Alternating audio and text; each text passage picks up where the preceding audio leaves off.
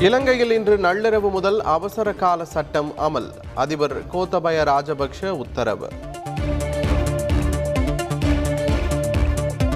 ராசிபுரம் ஹோசூர் உள்ளிட்ட பகுதிகளில் ஆலங்கட்டி மழை.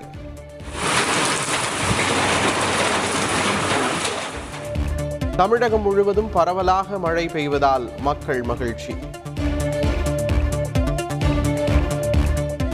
தருமபுரம் ஆதீன மடாதிபதியை சந்தித்தார் மயிலாடுதுறை காவல் துணை கண்காணிப்பாளர். பட்டின பிரவேசம் தொடர்பாக ஒரு மணி நேரத்திற்கும் மேலாக பேச்சுவார்த்தை.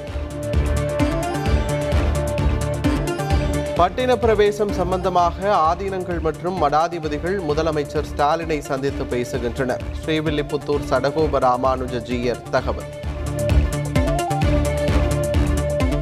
திமுக அரசு பொறுப்பேற்று ஓராண்டு நிறைவு. முக்கிய அறிவிப்புகளை முதலமைச்சர் ஸ்டாலின் நாளை வெளியிடுவார் என எதிர்பார்ப்பு.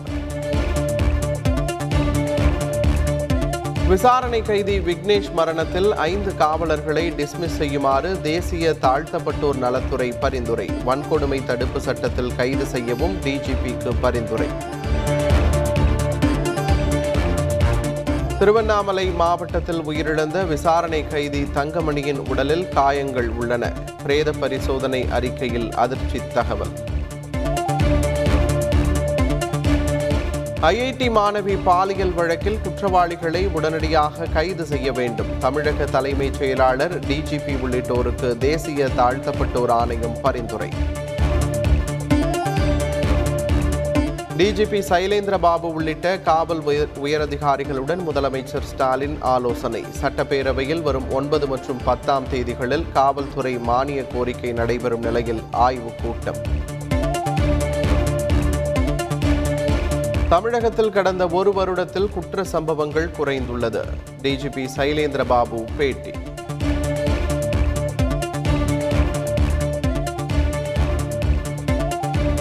சட்டவிரோத பணப்பரிமாற்ற வழக்கில் அமைச்சர் செந்தில் பாலாஜிக்கு அனுப்பிய சம்மனுக்கு தடை. சென்னை உயர்நீதிமன்றம் உத்தரவு.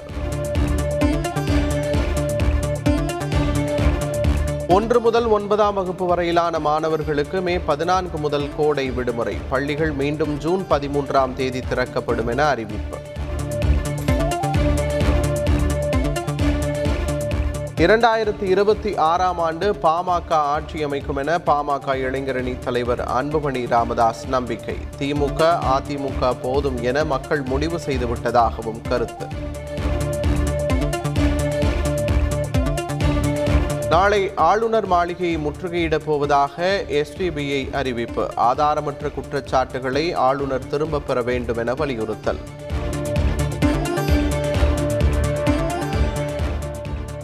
சர்ச்சைக்கெல்லாம் பயந்து நல்ல நிகழ்ச்சிகளில் பங்கேற்பதை நிறுத்த மாட்டேன். குறை பிரசவம் பற்றி மீண்டும் விளக்கமளித்த இயக்குனர் பாக்யராஜ் பேச்சு. சசிகலா புஷ்பா உட்பட பதினோரு பேர் பாஜக துணைத் தலைவர்களாக நியமனம். தமிழக பாஜக தலைவர் அண்ணாமலை அறிவிப்பு. பத்தாம் வகுப்பு பொதுத் தேர்வில் முதல் நாளில் நாற்பத்தி இரண்டாயிரம் மாணவர்கள் வரவில்லை. வழக்கத்திற்கு மாறாக அதிக அளவில் ஆப்சென்ட் ஆகவில்லை என கல்வித்துறை விளக்கம்.